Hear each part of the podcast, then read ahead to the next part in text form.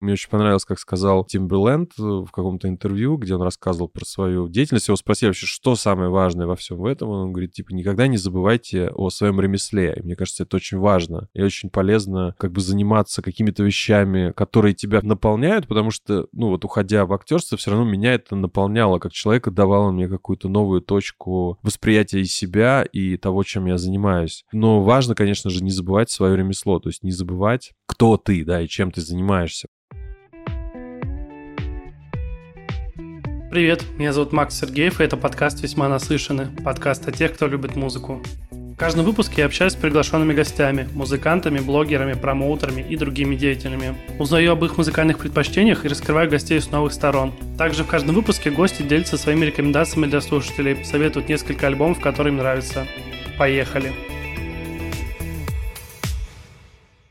Ну что, 2021 год подходит к концу, время подводить какие-то итоги. Честно могу сказать, что этот год был весьма продуктивным и чувствую, что следующий год будет таким же, потому что у меня очень классный боевой настрой. Во втором сезоне приходят очень классные гости, и я стараюсь э, держать эту планку, и мне интересно общаться с разными людьми, и э, надеюсь, что в новом году классных гостей будет еще больше. Это будет последний выпуск в этом году. Спасибо, что целый год слушаете меня, поддерживаете подкаст, подписывайтесь, ставите лайки, оставляйте отзывы. Если вы этого еще не сделали, то это можно сделать в Яндекс Музыке, в Apple подкастах, а также теперь можно подписаться еще и Spotify. Подкаст уходит на небольшие каникулы, он вернется после 10 января, но на каникулах ждите кое-что особенное от меня. Я надеюсь, что у вас как раз появится возможность поддержать меня не только отзывами и лайками, но еще и другим способом. Обо всем скоро расскажу на каникулах. В новом году я желаю слушать вам побольше классной музыки. Я очень надеюсь, что вернутся фестивали летом, осенью, весной. Удастся куда-то съездить, что будут открыты границы, пандемия начнет уходить, спадать. Поэтому будем надеяться на лучшее. И всего самого хорошего вам. И не болейте. Наше знакомство с Антоном состоялось где-то в 2013-2014 году, когда я работал в нашем калининградском клубе «Вагонка», и мы с ним успели увидеться на его концерте. Я там работал световиком, поэтому удалось сделать красивый свет на концерте Антону, а теперь, спустя столько лет, пообщаться с ним в подкасте. Беседа вышла очень классной, очень информативная. Антон рассказывает очень много классных историй и классных музыкальных фактов, поэтому слушать прям одно удовольствие. Это вот как раз тот пример человека, при общении с которым ты прям кайфуешь и восхищаешься им. Поэтому не буду затягивать, переходим к выпуску. Сегодня у меня в гостях Антон Сидов, лидер группы Tesla Boy. Антон, привет.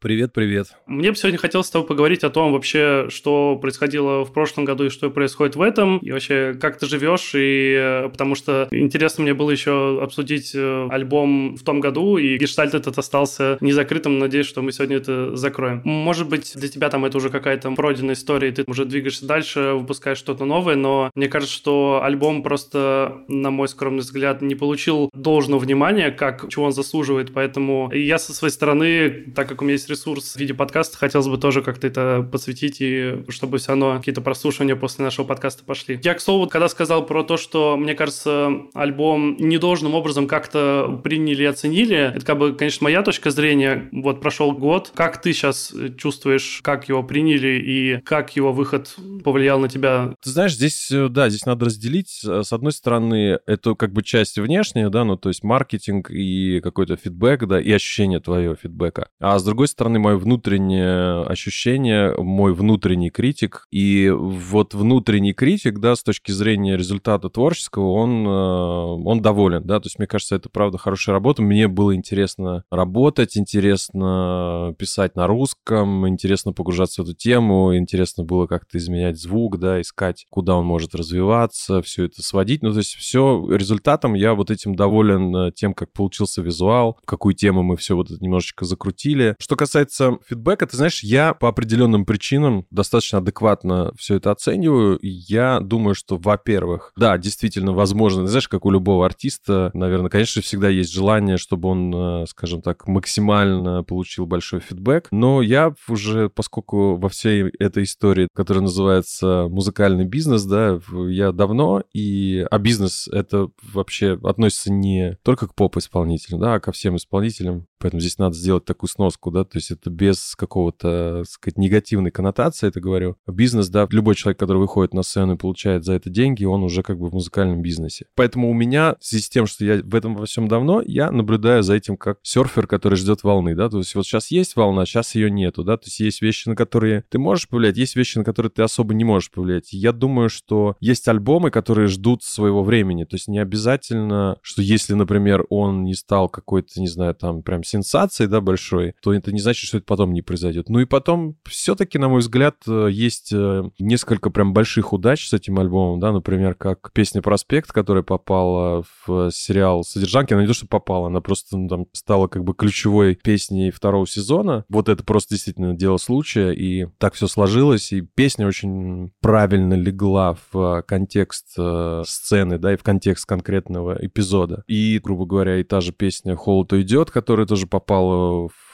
фильм «Вторжение», да, продолжение вот этого фантастического этого фильма про пришествие инопланетных цивилизаций. И мне, на самом деле, мне очень ценно, и мне очень нравится, что люди, то есть фанаты, да, ты с собой, как они отреагируют на этот альбом, они, в общем, по большей части очень позитивно приняли, и все, как бы, песни постоянно цитируют. Мне это тоже очень ценно, потому что, на самом деле, я очень вложился, как сказать, в тексты, да, то есть там нету практически каких-то проходных строчек, это правда. Ну, то есть я могу за это ответить, да, то есть действительно я пытался не просто писать что-то, да, а вкладывать какие-то мысли, образы, что-то интересное. И я вижу, что действительно есть э, такой фидбэк, да. Ну а что касается какой-то общей такой ситуации в плане того, что он как-то оценен, недооценен, опять же говорю, что это вот, мне кажется, как вино. Оно может с годами становиться и каким-то приобретать какой-то необычный такой оттенок, поэтому просто буду двигаться дальше, и э, вот меня это никак, скажем так, не останавливает. Я вполне понимаю, при этом, ну, то есть надо действительно отдавать отчет, что, скажем так, из всех каких-то англоязычных, русскоязычных групп, которые возникли плюс-минус вместе с нами, да, да и даже которые после, да, какие-то, мы, скажем так, держимся в достаточно в хорошем эшелоне тех исполнителей, на которых, в общем, ходит много людей, их много слушают, то есть как бы здесь нет такого, что вот прям вообще как бы альбом куда-то он пропал. Просто, ну, здесь уже, мне кажется, мы переходим к другой теме, что у нас реально очень плохо все с музыкальной журналистикой, да, с людьми, которые освещают и музыку, и тут дальше как бы цепляется уже все это связано с тем, что наша, на самом деле, скажем так, культура, да, свободно развивающаяся, ей не очень много лет, ну, относительно, там, скажем, того, как это происходило на Западе, вот, поэтому у нас все, ну, это мое личное, да, мнение и видение, поэтому у нас все достаточно так э, немного, как бы, скажем так, кустарно, да, и очень специфично, и, и немножко такое здесь все такое, как в кривом таком зазеркалье. Слушай, я, наверное, позволю с тобой не согласиться. Я как-то наоборот за 20 за 21 год очень много увидел работы в плане связанной с музыкальной индустрией в России, при том, что она мало поддерживается сейчас государством, и я знаю много примеров, когда люди не получают никакой поддержки, клубы закрываются, просто вынуждены как-то пытаться подпольно работать, за что потом они огребают. Клубы стараются работать, но у нас как бы в Калининграде, допустим, действует запрет, и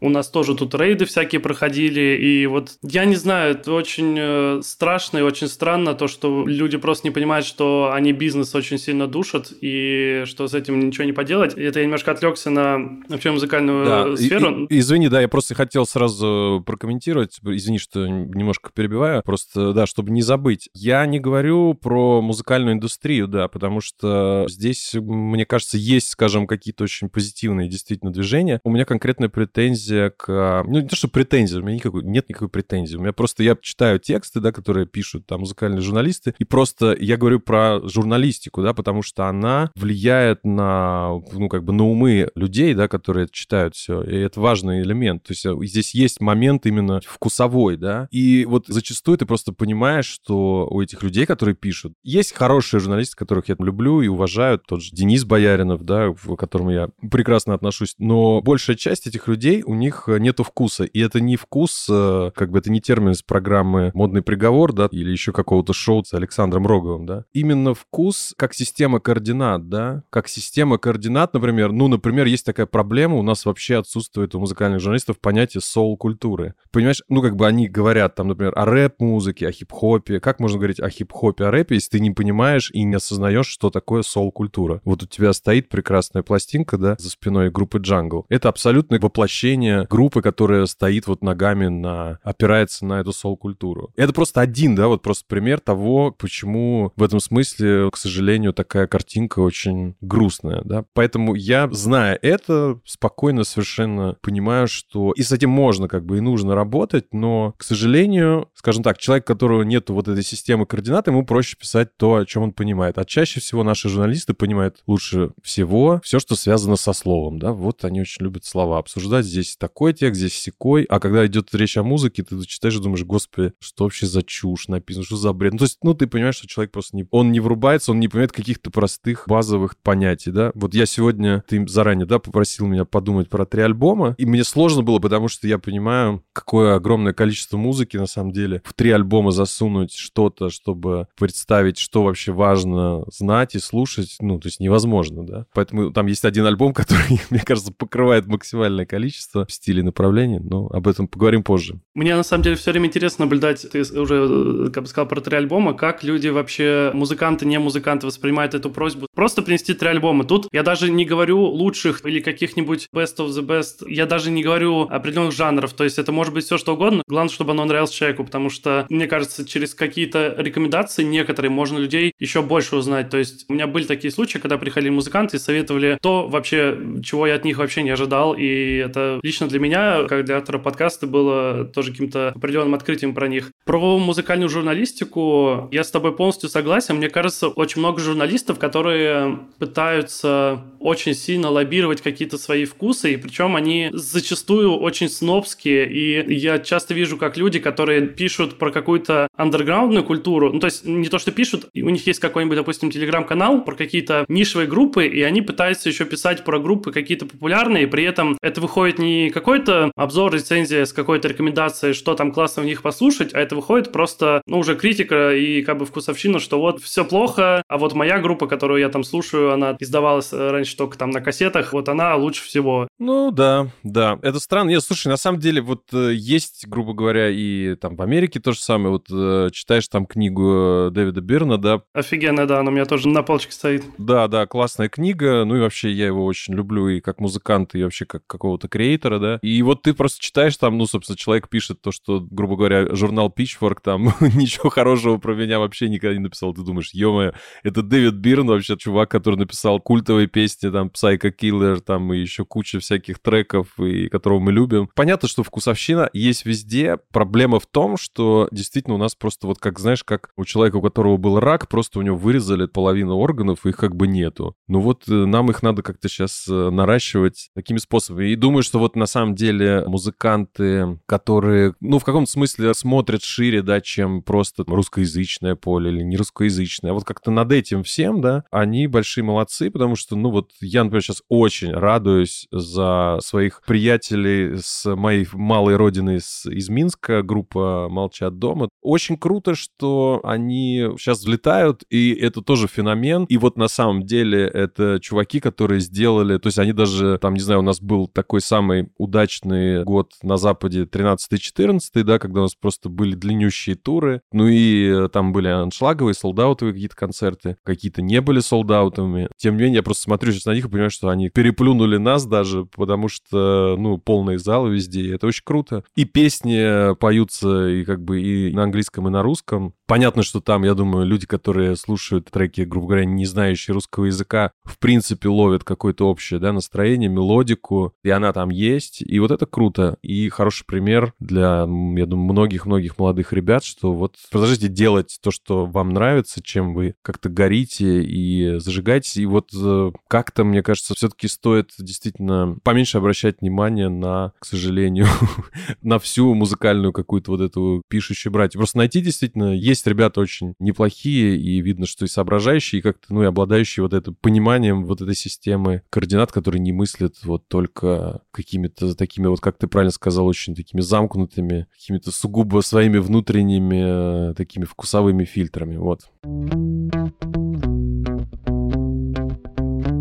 Есть такой момент, возможно, он тоже связан и как-то и с э, музыкальной журналистикой, и отчасти, может быть, со слушателями. Был вот этот период, как раз, наверное, 13-14 год, когда те же самые англоязычные группы, которые On The Go, Tesla Boy, Pompeia, там еще какие-то, которые были популярны, и были люди, которые говорили, а что это вы вот вы там на английском поете, а давайте-ка вы будете петь на русском, вы же из России. Какие-то тоже непонятные претензии, без абсолютного понимания, что это творчество и зачем заставлять кого-то петь именно на том языке, откуда люди. Вопрос к тому, что ты, наверное, сам тоже чувствовал, что такие раньше настроения были, и был ли какой-то фидбэк, где люди говорили, вот, раньше ты слабые были на английском, а теперь они на русском, вот они теперь нам больше нравятся. Ты знаешь, я тебе могу сказать, что когда мы выпустили русскоязычный альбом, причем на самом деле вот эти даже не разговоры, а вот какой-то общий такой тон, он действительно появился в 2014 году. У меня вообще есть шизовая идея, но это мое, да, я это связываю с политикой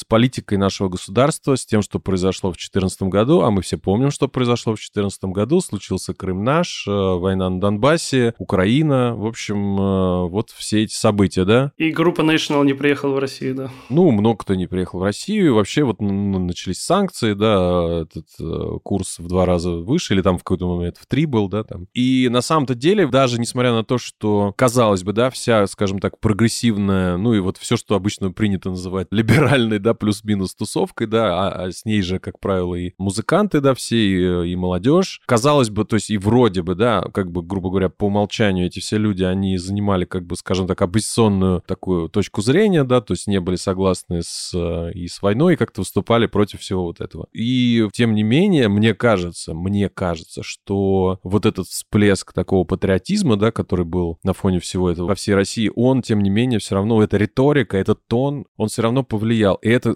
таким странным образом, мне кажется, синхронизировалось и наложилось на то, что параллельно пошла вот эта тема, что надо петь на русском. То есть вот это слово «надо». То есть откуда оно взялось? То есть мне тогда так было смешно, реально, потому что, ну, в смысле надо? Кому это надо? Ну, то есть это надо тебе, потому что тебе не нравится слушать на английском, или ты считаешь, что русские не должны петь. Ну, какой-то бред. То есть это реально было смешно, но эта риторика, я думаю, что это с точки зрения же психологии все равно это все влияет, даже если тебе все равно, или ты придерживаешься противоположной точки зрения, да, то есть ты, грубо говоря, против военной операции там-то или там-то, да, ты против каких-то таких действий, но все равно на тебя этот тон будет влиять, да. Ну и потом, ну что, понятно же, что большинство людей действительно были очень рады, то есть вот и мы же видели, да, все эти флаги так. То есть это был такой какой-то патриотический угар. Конечно, это не могло не влиять. Ты знаешь, как есть прекрасный документальный фильм 1971, он не так давно вышел, и э, там как раз рассказывается про альбом, который я думал сегодня тоже его поместить в эти три альбома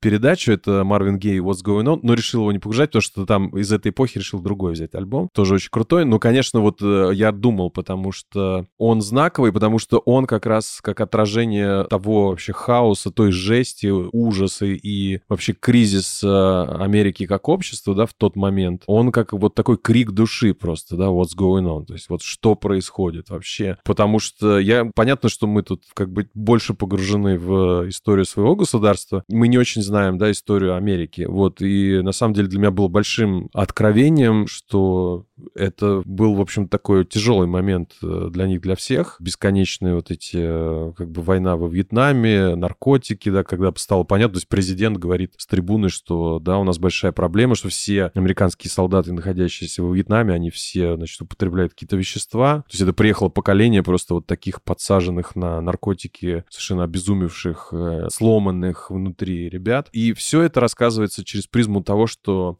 в музыке был такой вот подъем, что вдруг стало понятно, что петь просто красивые песни о том, как я тебя люблю, а ты меня любишь, нам здорово вместе. Вот в этот момент, да, по крайней мере, вот в начале 70-х стало просто неуместно, да. И, кстати говоря, это тоже история про Марвина Гея и Берри Горди, да, который основатель Motown, Motown Records, тоже есть классный, кстати, документальный фильм. Извините, я просто открою тему, потому что это мой папа очень любил Стиви Вандера, и для меня это все такая очень близкая тема с Motown, с этой соул-музыкой. И там как раз он рассказывает, что там встал такой момент, когда и Стиви Вандер, который тоже был на Motown Records, и Марвин Гей, они сказали, что, слушай, все, мы не можем больше петь вот э, то, что ты нам предлагаешь. Это прям буквально он прям рассказывает, в одну неделю случилось Стиви Вандер, у него заканчивается контракт, он говорит, слушай, ему там 20 лет, он гений. Он говорит, все, говорит, либо я сейчас сам все делаю вот полностью, ты вообще не лезешь. И Марвин Гей приходит там через несколько дней то же самое говорит, слушай, говорит, все, я не могу больше петь эти веселые песни, мне нужно сделать свое. И он понял, вот это меня прям поразило, что нужно их как бы, ну, отпустить контроль, оставить их, сохранить их на лейбле, но дать им полную творческую свободу, и Марвин Гей записывает этот свой, в общем, гениальный альбом What's Going On. Послушайте его, ребята, обязательно. это альбом 71 года, действительно шедевр. И он, конечно же, вот с таким очень социальным таким контекстом, да. То есть, конечно же, это очень все влияет на тем не менее, на музыкантов, даже если им кажется, что не влияет. Поэтому это такая ситуация действительно была. Но я понимал тоже, что это не может длиться вечно. И прошло там несколько лет, э, в 17 году Дорн запил на английском. Пусть там не очень как-то удачно у него это все там зашло, как на Западе не прозвучало, но тем не менее, да, попытка состоялась, и так, по-моему, он так и продолжает как пытаться на английском петь. Ну и там э, еще кто-то... Ну, то есть как бы вот этот, э, грубо говоря, этот накал, да, вот этого дискурса, он как бы явно спал, ну, потому что люди поняли, что какая разница, речь все равно идет о музыке. Здесь, ну, главное это музыка в любом случае. То есть это не стихи, это не просто там не литература, это, это все-таки музыка. А музыка, она как бы имеет вот такое свойство размывать границы и объединять людей. И, в общем, какая разница, на каком языке. Вот я, например, сейчас очень, естественно, как и многие, смотрю в сторону Казахстана, да, потому что там вообще какой-то, ну, невероятный совершенно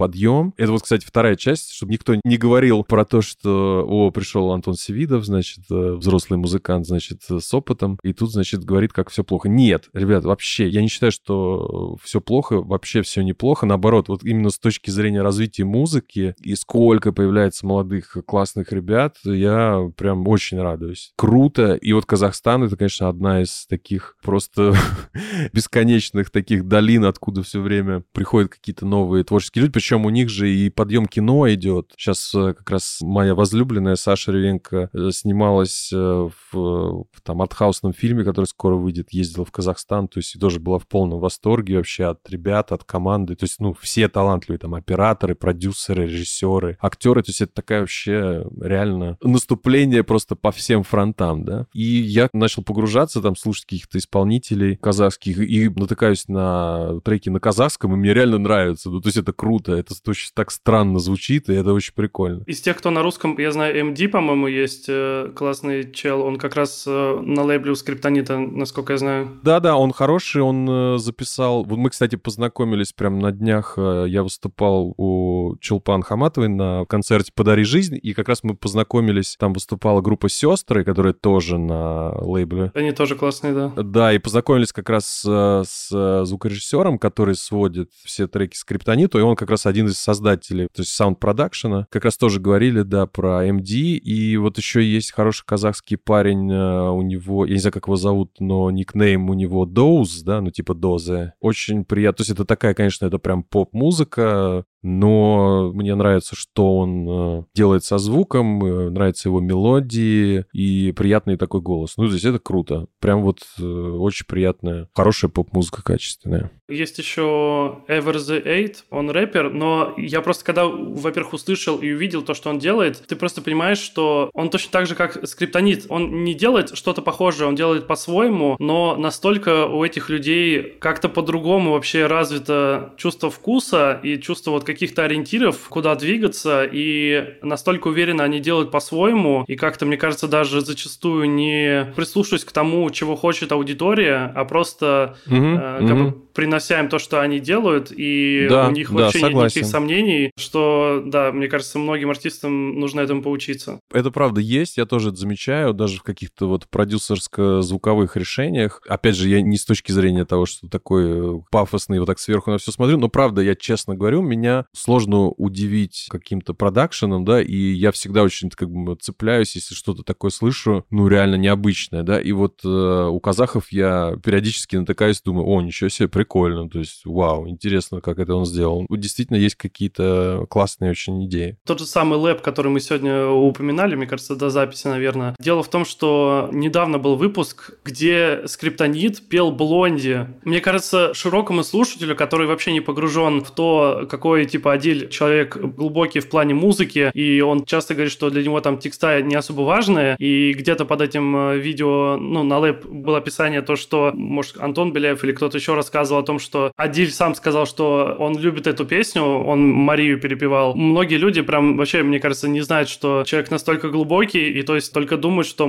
окей, там, шутить, что он неразборчиво поет, и вот на этом все и строится знание о его творчестве, да. Ну, на самом деле, он же тоже в этом есть определенный шарм. То есть это ну, именно петь так, чтобы немножечко было непонятно. Это создает тоже определенное такое настроение. И, кстати, здесь это тоже синхронизируется с, опять же, с иностранными языками, да, в которых, ну, тоже не всегда все понятно. Ну, и, собственно, нейтивом тоже не всегда все понятно, кто там что поет. Поэтому это такая история. А я сейчас, знаешь, еще вспомнил смешной момент, что когда мы выпустили первый EP, 2000, господи, какой, 9 10 был год. Вот и пишка первая вышла, где Spirit of the Night, э, Electric Lady. Первые там два года мы играли на всех вечеринках в Москве, то есть все там фестивали, прям нас рвали на куски. И помню, что достаточно очень быстро, да, там где-то какой-то 10 или, наверное, 11 год, потом, значит, я как раз читаю какие-то рецензии. Это, по-моему, даже было в какой-то из рецензий там на первый альбом. То есть вот выходит EP, и через год мы выпускаем альбом. В 2010 году этот э, Modern Thrills. И я, значит, читаю в какой-то рецензии. Да, ну, конечно, типа, да, 80-е уже все вышли из моды, вот эти вот этот 80-ческий саунд. И я думаю, секунду. В смысле, какие вообще... То есть, как бы у меня такой сразу был куча вопросов, и вот это прям подловили. Я говорю, ну да, это вот Tesla Boy, 80 саунд. И потом, значит, э, самое смешное, что когда вышла пластинка андропов, в которой, ну, наверное, отдаленно есть 80-ческий саунд только в песне «Ватикан», ну и так только, в общем, весьма так в таком, как бы, все равно в современном прочтении, да, она такая немножко как бы принцеобразная, да, и, значит, выходит э, рецензия, причем человек, который, на самом деле, мне даже, я читал его, мне казалось, что, в общем, он вполне себе даже что-то там понимает. Вот, и он, значит, выходит рецензия, и там первое, ну, Tesla Boy выпускает очередной, значит, свой классический вот такой 80-образный звук. Я думаю, ё-моё, господи, это вот там, ну, одно из, не буду называть, да, одно из главных изданий, в которое еще продолжает писать про музыку. Честно говоря, я даже удивился и не выдержал, я написал этому журналисту просто с вопросом, реально, ну, то есть мне просто интересно стало. Я говорю, а вы, ну, типа, послушали альбом? А он говорит, да-да, конечно, послушал, да. Я говорю, и вы реально считаете, что это 80-ческий звук? Он такой, ну да. Ну, то есть я сразу, у меня в голове звучит песня «Абьюзер», которая, в принципе, такая как раз шестидесятнический вот этот биг бит, да, то есть, ну, который, ну, вообще анти-80-е, то есть там скорее, не знаю, можно повести параллель Fatboy Slim, за Chemical Brothers вместе с э, каким-то вот матауновским этим звуком, но явно не 80-е, думаю, я не понимаю, то есть либо человек просто не послушал и как бы ляпнул, не задумываясь, либо он так реально слышит. И, да, и вдогонку про 80-ческий звук, потом выходит песня The Weeknd, которая с Макс Мартином один, ну, главный этот хит, который как раз звучит... Blinding Lights? Да, Blinding Lights, да, который звучит как с намеком на Аху. И она, ну, как бы для людей, которые, скажем так, не слышали Тесла Бойовский первый альбом, ну, звучит как просто вот такой трек, а люди, которые слышали первый альбом, они, значит, мне все начали писать, о, The Weeknd, ну, в шутку, да, что The Weeknd спер у Tesla Boy песню, и, значит, 80-е, все, 80-ческий звук. И я думаю, вот интересно, что эти журналисты сейчас скажут, ну, на тему того, что где-то прям буквально на днях в Билборде, по-моему, вышла такая статья, что эта песня, она переплюнула все вообще там, типа, и Битлз, и все, что, кстати, реально удивительно было, при том, что чувак не получил даже Грэмми, в отличие от нашего казахского диджея за ремикс. Мне кажется, это просто вопрос в том, насколько там людям, может быть, набило оскомину вот эта тема с 80-ми, там, неоном, еще там чем ну, то есть с какими-то прям штампами и э, с какими-то проектами, которые делают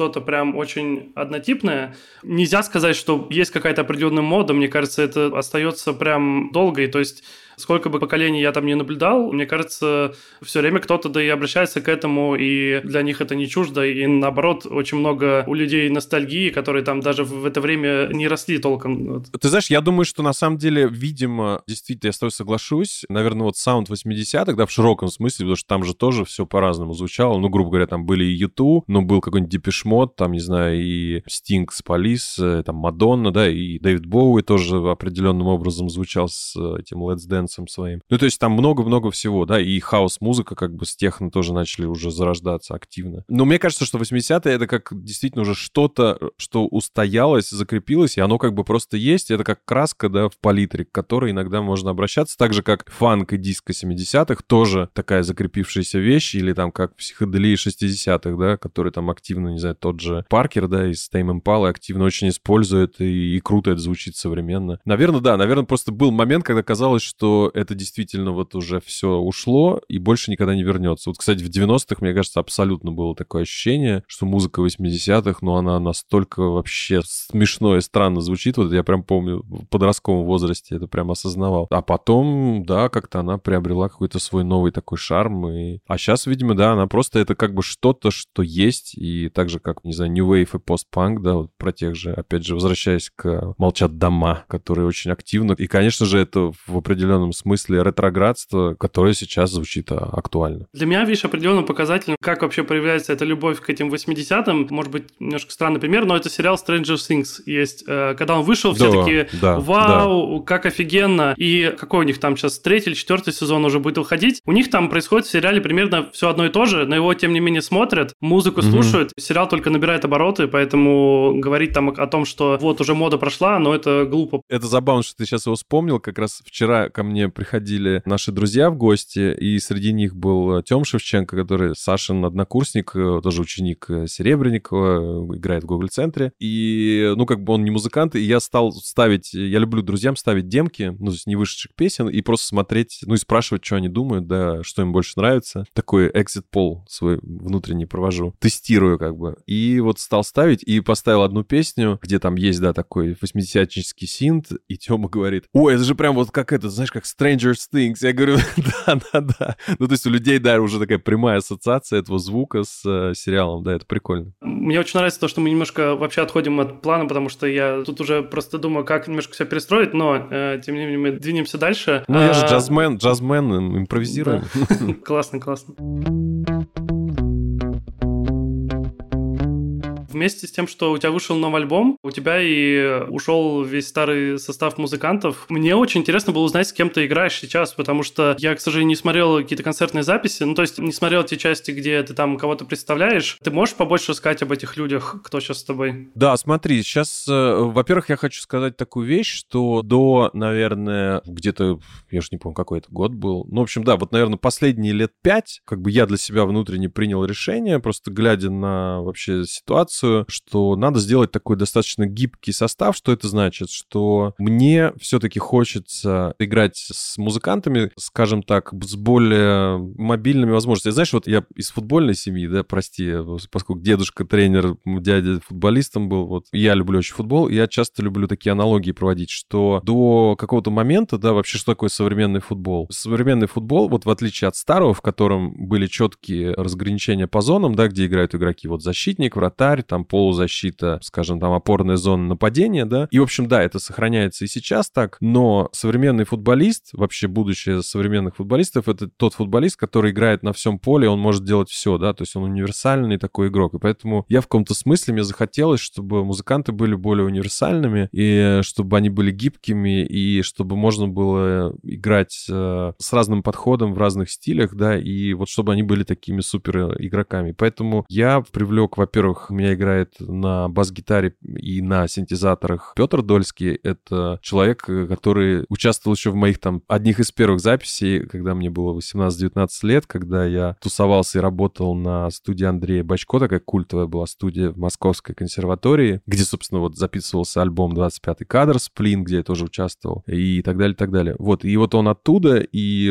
это прям супер крутой музыкант. И вот мы с ним после того, как расстались с э, Леней Затагиным, мы, он на басу играет. С нами тоже последние уже пять лет играет потрясающий тоже музыкант, перкуссионист Илья Казанцев. Он причем играет, у него такая смешанная установка, то есть у него куча перкуссии живой классической, ну то есть там конги, бонги, всякие шейкеры, калбеллы, то есть у него там куча всего, я там не знаю всех названий, но у него также и стоит электронный перкуссионный пэт SPDS, да, роландовский, в который он, он играет даже сэмплы, вот я попросил, мы там, например, песня абьюзер, вот эти первые сэмплы, ты гонишь это, он играет палочками, играет с сэмплера вживую. Ну или там песня 91, тоже вот эти голосовые сэмплы, он тоже их запускает с пэда. Поэтому у него такая совмещенная комбинированная такая установка. С нами играет джазовый тоже такой очень крутой барабанщик Петя Михеев. И э, из гитаристов мы играем с Алексеем Полубабкиным. Это такой джазовый тоже парень, очень крутой. И они меняются периодически с Ромой Ночевным, который еще из Гаяна играет. То есть я сделал такой, знаешь, гибкий вариант, потому что и музыкантам так проще, потому что в отличие от старой концепции, когда музыканты играют только со мной, и вот мы группа, и вот они только с Тесла Бой, вот это как бы сейчас, по крайней мере, это ушло в прошлое, да, и все вот эти музыканты, вообще вот то место, где мы репетируем, это очень забавно, это называется рок-студия в Москве. И знаешь, когда туда приходишь, такое ощущение, что я уже даже шутил, что надо завести приложение, которое, ну, типа как Uber, но только это будет называться Uber для музыкантов, да, потому что одни и те же музыканты переходят из одной репетиционной комнаты в другую, и просто меняются солисты, а музыканты остаются. А, еще забыл сказать, да, что иногда с нами играет на басу Алексей Максимов, Леша, который играет в Зента Свинтане, тоже параллельно у наших друзей Тина Кузнецова и Юры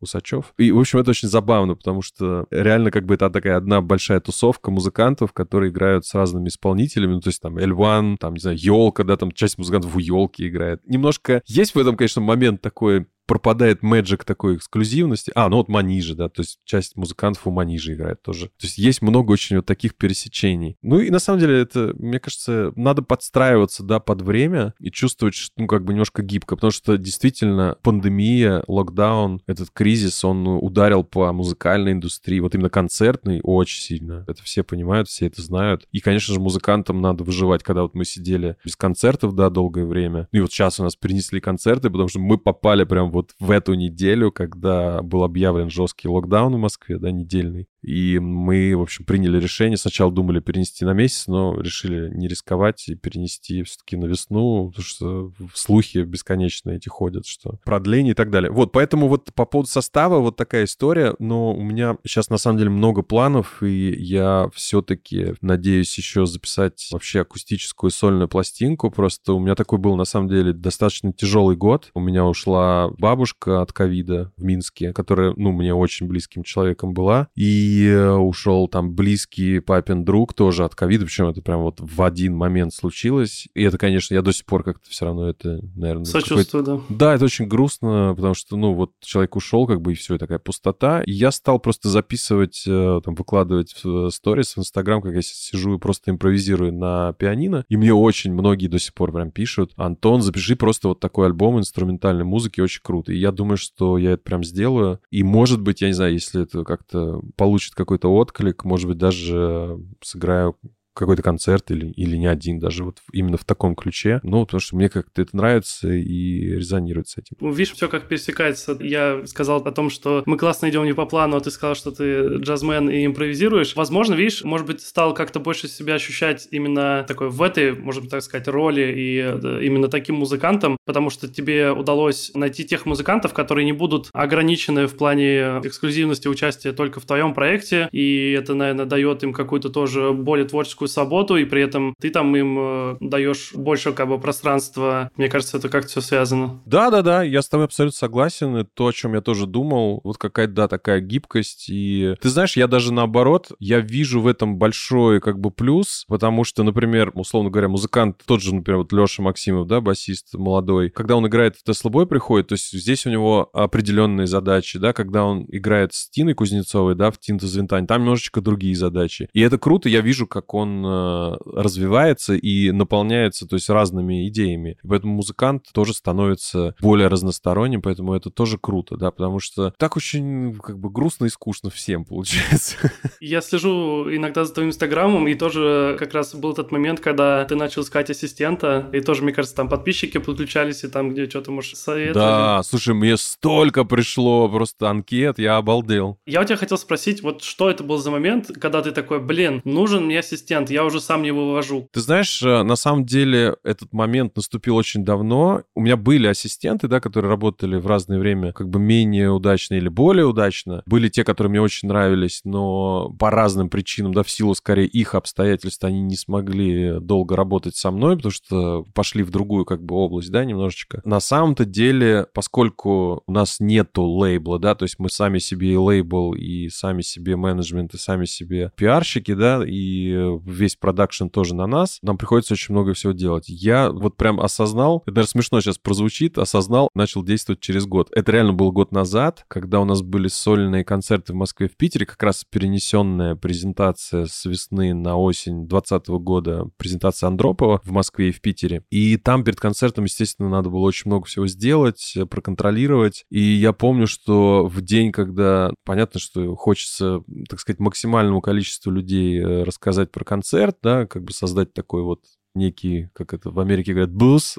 И я помню, что да, я согласился, мне написал Вадим Чувашев и предложил повести целый день э, паблик «Родной звук». И я помню, что вот, вот этот день, это был просто вот пик, потому что у меня параллельно мне надо было запостить, э, я не помню, там видео, еще что-то. Да, дуэт с Сабриной у нас выходил, меня надо было видео, и мне позвонили наши дистрибьюторы, потому что сама аудиозапись еще не вышла, но перед концертами мы выложили клип, и, в общем, они стали, значит, со мной так сказать, немножко наезжать на меня, типа, почему клип вышел раньше этого. В общем, и вот это все на меня так обвалилось, и еще вот это ведение этого паблика, и я вроде как бы, с одной стороны, интересно, но надо, надо же написать текст, надо пост, я какие-то пластинки, книги, и чувствую, что просто, и, короче, у меня просто такой случился, ну, не прям, не nervous breakdown, но что-то типа того. Ну, то есть, как бы я просто в какой-то момент прям говорю, все, ребят, я, не помню, сделал пять постов, все, я как бы выключаюсь, что меня уже начал трясти, у меня просто скрутило голос, я так перенервничал вот из-за количества всего. Я говорю, все, давайте я завтра раз... А, еще там, да, ой, я вспомнил, почему еще был пипец, потому что там я согласился на одну рекламную съемку, пандемия, концертов мало, я согласился на рекламный проект, там надо было написать песню, и, в общем, ребята, которые со стороны этого издания, да, должны были делать съемку, они начали жестко косячить, вот, да, я вспомнил, то есть это еще было вот дополнительное такое давление, и это как раз был день, когда я сказал, что все, давайте отменять, и вот, да, вот это все вместе, я понял, что все, я как бы больше так не хочу, и я, значит, мне нужен ассистент, помощник, и, ну вот прошел год, мне надо потребовался почти год, чтобы решиться, значит, опять написать объявление, и на самом деле, да, и вообще всем спасибо, потому что очень много написал классных ребят, э, действительно, к сожалению, даже не успел, вот, ну, не смог всем ответить, написал пост, что спасибо всем, но не смогу всем ответить, но все прочитал, то есть реально я прочитал все анкеты, просмотрел, вообще были смешные как бы такие эпизоды, там, например... Предлагали работать за еду там, нет? Не, нет, знаешь, смешное, ну, для меня было то, что, ну, то есть ты ищешь ассистента, да, и по идее, как бы, ну, вот смысл в моем случае какой? Что я как музыкант хочу больше заниматься музыкой, творчеством, да, и вообще творческими задачами, меньше заниматься рутиной и вот какими-то такими вещами. То есть, соответственно, мне нужен человек, который будет более внимательный, чем я, более как бы аккуратный и там пунктуальный и так далее, и так далее. Ну и более в каком-то смысле сообразительный, да, потому что если что-то я упустил, не понял, вот он должен как бы меня подстраховать. И там были такие смешные, мне пишут в директ, в Инстаграм. Антон, привет, а что-то не поняла, а куда писать? Писать-то? И я думаю, отличное начало для того, чтобы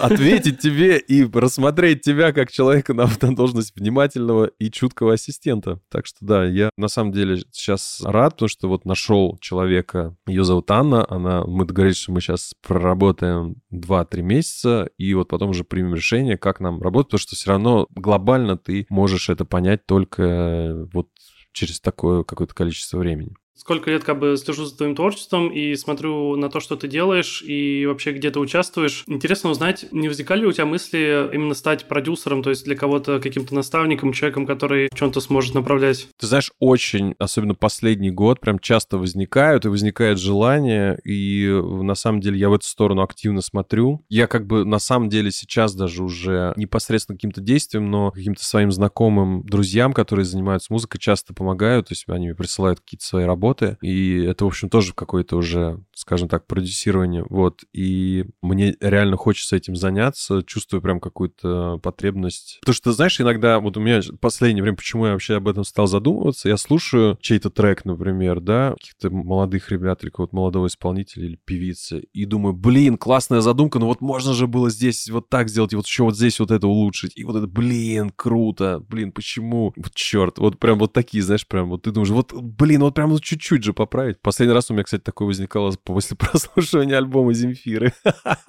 Я его слушал, думаю, блин, черт, ну здесь же вот, вот так вот можно было сделать. Песня «Пальто» меня вот просто в этом смысле прям... Э, я ее слушал, думал, блин, ну черт, ну классная песня, ну зачем играть это на рояле? Ну понятно, что да, все фанаты Земфиры, конечно же, им это нравится, но ты же пытаешься найти новый звук, пытаешься экспериментировать. Ну вот эту же партию, если бы ее сыграть на каком-нибудь вообще неожиданном, не знаю, синте или на каком-нибудь челесте, да, ну просто что-то. Потому что так это, ну понятно, это звучит как, я там, не знаю, Imagine или смеси с Элтон Джоном. Вот это, кстати, для меня тоже загадка большая, почему наши такие большие артисты так мало экспериментируют. И вот я их слушаю порой думаю, блин, ну вы же можете себе позволить сделать реально что-то классное, да. И наши какие-то известные рок-исполнители, и поп-исполнители. Вот это очень странно. Последний наверное, вопрос. Ты как раз сегодня упомянул то, что у тебя там много кто из родственников был связан с футболом. Я знаю, что ты какое-то время назад э, играл где-то в театре. Отдельно вот мне хотелось поговорить про театр. Мне кажется, это какая-то часть твоей жизни, которую ты как-то не особо, мне кажется, освещаешь. Чаще в соцсетях можно увидеть э, Антона Свидова музыканта больше, чем Антона Свидова актера. Занимаешься ли ты сейчас этим? И что для тебя вот это увлечение? Театр был на протяжении протяжении скольких четырех лет. Сейчас э, просто, ну, и, и спектакль этот э, больше не играем мы. И Саша ушла из Google центра у нее сейчас такой тоже новый этап. Она сейчас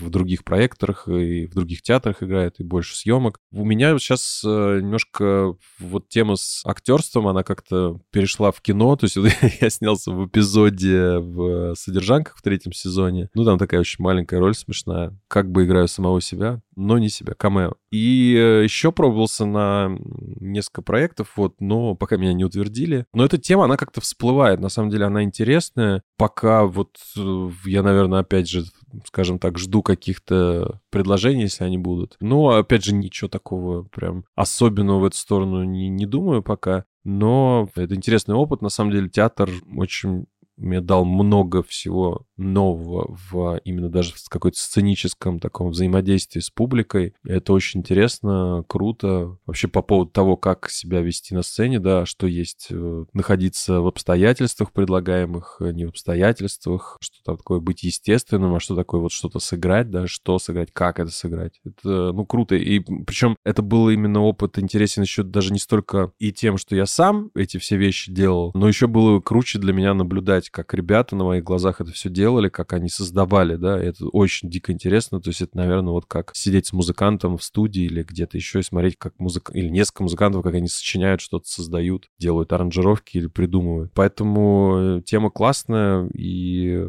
думаю, что еще в, в этом направлении обязательно что-то произойдет новое. Это, к слову, как раз о том, что я часто слышу в отношении творческих людей какие-то тоже немножко снобские вот эти комментарии о том, что, блин, а почему он стольким занимается? То есть, почему он не может только одним делом заниматься? Но это из разряда тех же самых комментариев про язык, на котором ты поешь. И, на мой взгляд, мне кажется, человек, э, если творческий, то лучше развиваться во многих направлениях, э, если у тебя есть к этому тяга. Вот, и поэтому мне было интересно узнать, какое для тебя это имело, да, значение. Ты знаешь, на самом деле, этим людям я могу ответить только одно, что вот я с 12 лет, я вообще ничем не занимался, кроме музыки, вообще. Ну, то есть, опять же, там можно диджейство как, но это диджейство тоже музыка. Я ничего не делал, кроме музыки. То есть у меня даже, я там со своим терапевтом пару лет назад только пришел к тому, что у меня, оказывается, никаких хобби особых нету. То есть они как бы есть, но я их не воспринимаю как хобби. Вообще долгое время хобби для меня, и вообще весь остальной мир, это был какой-то что-то очень, очень, там, не знаю, на десятом месте, да. И все вообще было на десятом месте. Поэтому я ничем не занимался, кроме музыки, поэтому на самом-то деле я больше того скажу, что, конечно же, мне очень понравилось, как сказал Тимберленд в каком-то интервью, где он рассказывал про свою деятельность. Его спросили вообще, что самое важное во всем этом. Он говорит, типа, никогда не забывайте о своем ремесле. И мне кажется, это очень важно. И это очень полезно, и очень полезно как бы заниматься какими-то вещами, которые тебя наполняют, потому что, ну вот уходя в актерство, все равно меня это наполняло как человека, давало мне какую-то новую точку восприятия себя и того, чем я занимаюсь. Но важно, конечно же, не забывать свое ремесло, то есть не забывать, кто ты, да, и чем ты занимаешься. Вот это очень ценно. И, кстати говоря, вот здесь в другую немножко тему уходя, я наблюдаю некоторых очень талантливых ребят у нас, которые, к сожалению, как раз как будто бы уходят немножко от ремесла, а начинают, понятно, я понимаю, что очень важен маркетинг, пиар, то есть там, грубо говоря, развивать, условно говоря, там свои соцсети, но как будто бы они немножко теряют себя как вот того человека, который должен не забывать о своем ремесле. Начинает вот эти всякие бургерные открывать, да, там всякие э, заведения с, с ребрышками. Да, уходить слишком в какой-то активизм, да, уходить в какие-то социальные вот эти вот как бы... Это, это важно, это очень важно, просто здесь нужен баланс. И грустно, когда ты видишь, что это влияет, то есть это со знаком минус влияет на то, что человек делает. И вот когда я это вот вижу, это грустно, к сожалению. То есть важно вот не забывать свое ремесло. Поэтому заниматься другим, многим, мне кажется, не стоит, но выбрать что-то для себя, что будет тебя тоже даже как-то развивать. Это вот, знаешь, есть классный документальный фильм про Владимира Горовца, да, великого, выдающегося вообще пианиста 20 века классического. И он рассказывает о том, как его в детстве мама повела на встречу со Скрябиным. Там, по-моему, Скрябин приехал на гастроли в Киев, и мама Горовца повела его на прослушивание, как-то они договорились, и вот маленький, значит, э,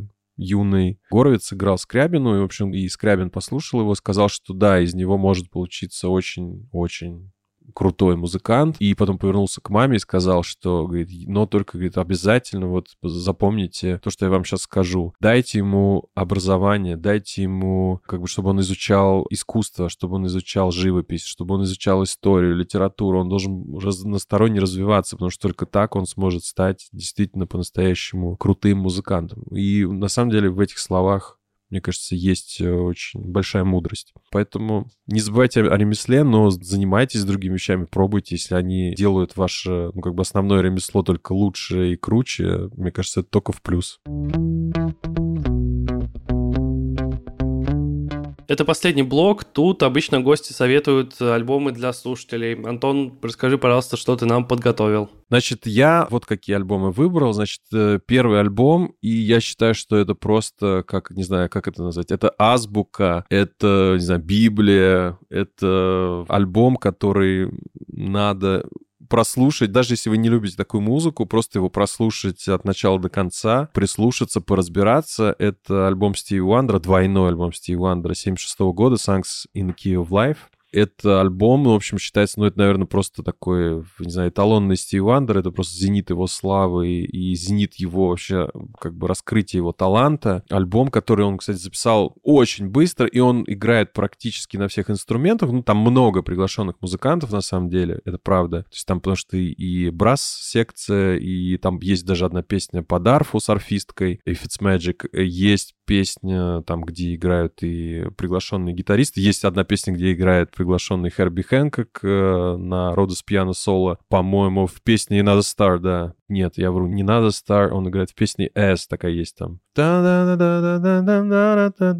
И он играет там соляк очень крутой. Причем я не знал, что это Херби Хэнкок, а потом посмотрел документальный фильм, и Стив Вандер сказал, что это просто Херби Хэнкок случайно проходил там, зашел на студию, и он говорит ему, слушай, а сыграй, пожалуйста, здесь соло. И он просто с одного дубля сел и вот сыграл там вот крутняка такой, джаз-фанковый. Ну, или там есть тоже крутая вещь, культовая Best Time Paradise, которая потом стала сэмплом в песне Gangsta's Paradise, да? And spending most life living in Gangsta's Paradise. Вот это. Тоже очень интересно, что, например, он ее написал после того, как услышал Эленор Ригби, песню Beatles, да, это тоже так интересный такой факт. В принципе, эти песни вообще не похожи, ну, понятно, что есть как бы вот эти скрипки, как бы намек на ту струнную аранжировку струн струнных, которые есть у Битлз, но это интересно, потому что и там очень многие такие песни, они написаны как бы вот под как бы его впечатление, то есть вот такая его интерпретация того, что происходило вот в тот на плюс-минус э, период там в радиусе там, скажем, 10 каких-то лет, да, и там как бы действительно это такой эталон, то есть оттуда пошли вообще вся мелизматика, да, которая потом вот до сих пор ей пользуется там, не знаю, от Джеймса Блейка, Фрэнк Оушена до даже каких-то рокеров, да, то есть там просто это вот кладезь э,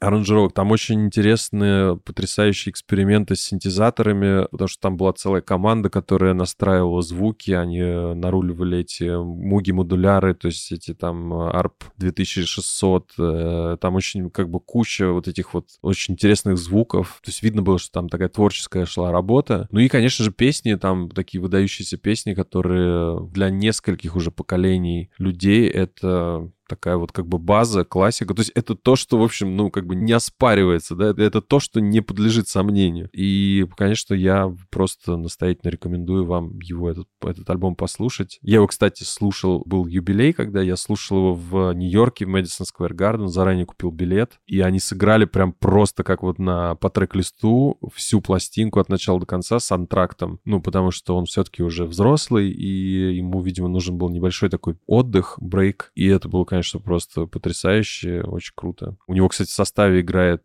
клавишник, э, как он называется, Грег э, Филлинганес, по-моему. Это чувак, который музыкальный руководитель Майкла Джексона бенда был, он, и он на практически, по всех альбомах на клавишах играл у него. Это, значит, Стиви Вандер. Второй альбом, который, мне кажется, немножко будет неожиданно, но я прям тоже считаю его, это выдающаяся запись. На самом деле, это утерянная в свое время запись 79 -го года из клуба Paradise Garage. И это микс, живой микс одного из первых, одного из пионеров диджейского искусства, Ларри Леван его зовут. Звали. Он, к сожалению, уже умер в начале 90-х. И это совершенно потрясающая пластинка. Она называется Live at the Paradise Garage. Ее выпустили изначально в 2000 году. Там такой двойной CD, ну, его можно найти, эту пластинку в стримингах. И вы знаете, почему она важна? Потому что она, конечно, это просто, мне кажется, если вы что-то хотите понимать про зарождение вообще танцевальной культуры, то, конечно же, это просто вот вам прямая дорога слушать этот альбом этот микс. И, то есть, во-первых, вот если мы говорим про вкус, про систему координат, то, конечно, это вот эта пластинка. То есть, чтобы понять, на чем, откуда вырос хаос, откуда выросла, в общем, даже техно, откуда выросло тоже современный звук очень и очень многих э, как бы таких направлений это, конечно же, вот эта пластинка. Я помню, что когда я ее впервые услышал, я просто охренел. Причем там очень, ну, для меня это был трогательный момент, потому что тут слышны очень такие, ну, по нынешним меркам такие, скажем, не очень аккуратные сводки, да, но, во-первых, надо понимать, что тогда практически все записи, они писались, ну, какие-то записи уже писались с метрономом, но очень многие записи писались без метронома, то есть метроном — это вот э, такой метр, да, который задает ритм, да, и, грубо говоря, и там 120. И вот все его слышат. То есть это такой дирижер ритма. То есть ты не быстрее, не медленнее не идешь, ты его слышишь все время один. И вот э, вся современная музыка, все музыканты практически, да, за редким исключением, может быть, кроме каких-то там рок-исполнителей, они играют под метроном даже на живых концертах, да, на сцене. Поэтому сводить такие записи диджей очень просто, да, у него на одной вертушке стоит, э, там, грубо говоря, 115, на второй там, если было 125, она замедляется до 115, они синхронизируются, и все, он элементарно сводит, да, то есть они играют в одном ритме. А здесь все плавает, здесь все записи живые, барабанщик в этом месте играет чуть-чуть быстрее, здесь начинает замедлять, другая запись, которая вплывается, здесь он играет тоже начинает там быстрее или наоборот замедляется, все это плавает, это дико сложно. И тогда еще не было, не вышла модель Technics э, SL1200, да, классический такой уже золотой стандарт э, вертушки с э, вот этой ручкой P, пич. Это были какие-то другие вертушки, там был очень неудобный пич. Даже там есть фотки вот э, из этого клуба, где он стоит, прям видно, что там какая-то непонятная такая крутилка. То есть я реально это слушаю, я не понимаю, потому что вот эти старые пластинки, когда ты играешь даже с компьютера, порой э, компьютер не может просчитать. То есть это надо варпить заранее, да, то есть выравнивать в компьютере эти кривые барабаны, тогда проще сводить. И вот это совершенно непонятно, как он здесь все это сводит. Местами очень круто, местами там у него что-то разъезжается, но и в этом как бы на самом самом деле весь шарм, в этом как бы вот весь кайф и такое прям наслаждение, да, скажем. И, конечно же, это, вы знаете, такая немножко машина времени, можно, вот я когда слушаю этот микс, я все время так мысленно представляю, что это же запись людей, которые вот тогда танцевали, и вот в этот момент ты слушаешь, они в зале танцуют. То есть это клуб, в котором собиралась куча людей каждую неделю, да, и это вот, это, собственно, вот тот дух танцевальной музыки, который до сих пор заражает какие-то, ну, вдохновляет музыкантов, да, на создание новых записей. И вот с третьей пластинкой немножко было сложнее. Я подумал, что что-то хочется более, ну, близкое по времени, да, уже к нам, но все-таки я решил остановиться на пластинке, которая, скажем так, на меня тоже очень сильно повлияла и она как бы из другой совсем оперы. Это пластинка группы The Smiths э, «The Queen is Dead». Это Манчестер, хотя, конечно, ну, группу The Smiths... Я, кстати, знаю, что в Калининграде прям была целая тусовка вообще фанатов группы The Smiths, вообще Манчестер. У нас считается, мне кажется, Калининград большим скоплением фанатов Depeche Mode. У нас даже был случай, когда у нас был фестиваль Короче, и после него, насколько я понимаю, незаконно показали какой-то лайв Depeche Mode вот именно на большом экране, то есть не было разрешения у них на это. Либо это была какая-то шутка со стороны организаторов, но люди как на живом концерте себя почувствовали, потому что на большом экране... Мне кажется, ты же был, по-моему, в этом году как раз на «Короче». Да, да, да, мы были, кстати, нам очень, да, понравилось, очень классно. Да, и вот этот вот, э, ну, не амфитеатр или как это правильно назвать, ну, в общем, там есть определенный такой пятачок перед сценой, и вот там люди просто скакали как на живом концерте. У нас э, Депешмот, э, еще там куча разных э, групп того времени прям в ходу, потому что, мне кажется, играла близость Европы, по какому-то своему детству я помню, что родители, когда там пригоняли машины из Польши, из Германии, там часто кто-нибудь забывал какую-нибудь кассету. И вот я помню, что одной из первых кассет был как раз Депешмот, но я, к сожалению, помню, что это за альбом, но такие, знаешь, прям приятные воспоминания с теми 90-ми, которые тогда были. Ну да, на самом деле, знаешь, у меня вот по поводу третьего альбома, ну давай сегодня сделаем исключение, ладно, вот давай, я можно назову еще четвертый, пусть будет четвертый альбом, это Депешмот Exciter, и, кстати, Exciter, которые фанаты вот такие, как бы скажем, которые любят 80-нический, да, весь период их, они не очень его любят, насколько я помню. Я его очень люблю, этот альбом, потому что его продюсировал такой электронный продюсер из группы LFO, я забыл, как его звали, но это тоже классный очень коллектив, такой знаковый для многих там рейверов, да, и вот он был сам продюсером как раз, да, он выпускался сам на Warp Records, и я очень люблю этот альбом Exciter. Да, а возвращаясь к The Queen is Dead, это, наверное, тот мой период жизни, когда я очень увлекся музыкой, которая вообще не была связана с с, скажем так, той музыкой, которую в основном я слушал и в основном звучала у нас в доме. Но потом я, кстати, уже эти точки соединил и вспомнил, что все-таки на сборниках, когда мне было 10 лет, например, мне попадал сборник, который мне записывали мои какие-то друзья. Там был, например, в том числе The Cure, да, Disintegration. Disintegration тоже слушайте. Альбом номер 5. слушайте, если не слышали. И, э, в общем, вот The Queen is Dead — это, конечно, великий альбом. То есть тут тоже можно просто изучать все и тексты, во-первых, во-первых, да, Морриси, и изучать гитарные партии Джонни Мара, и басовые партии тоже изучать. Это дико интересно. Там забавно, кстати, что где-то тоже, я помню, попадалось мне, что они записывались на одной студии с группой Status Quo, которые в тот момент записывали вот эту вот песню You're in the Army.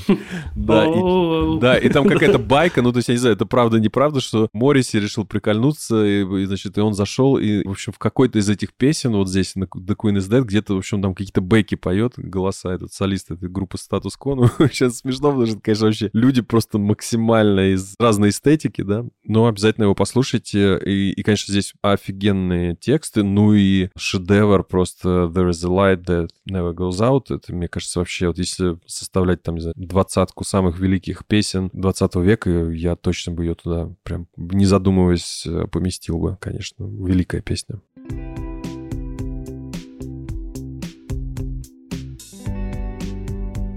Вами был Макс Сергеев и подкаст «Весьма наслышано». Спасибо всем, кто ставил оценки в подкаст-приложениях и присылал свои отзывы. Это супер приятно. Если вы этого еще не сделали, то не стесняйтесь. Это бесплатно. Каждая звездочка и отзыв в iTunes и других подкаст-платформах увеличивают шанс того, что подкаст услышит больше человек. Ссылки на все видео и альбомы, о которых мы говорили в этом выпуске, я оставлю в описании. А также, чтобы быть в курсе всех новостей подкаста, подписывайтесь на мой телеграм-канал. Ссылка будет в описании. Дальше будет только интереснее. Услышимся.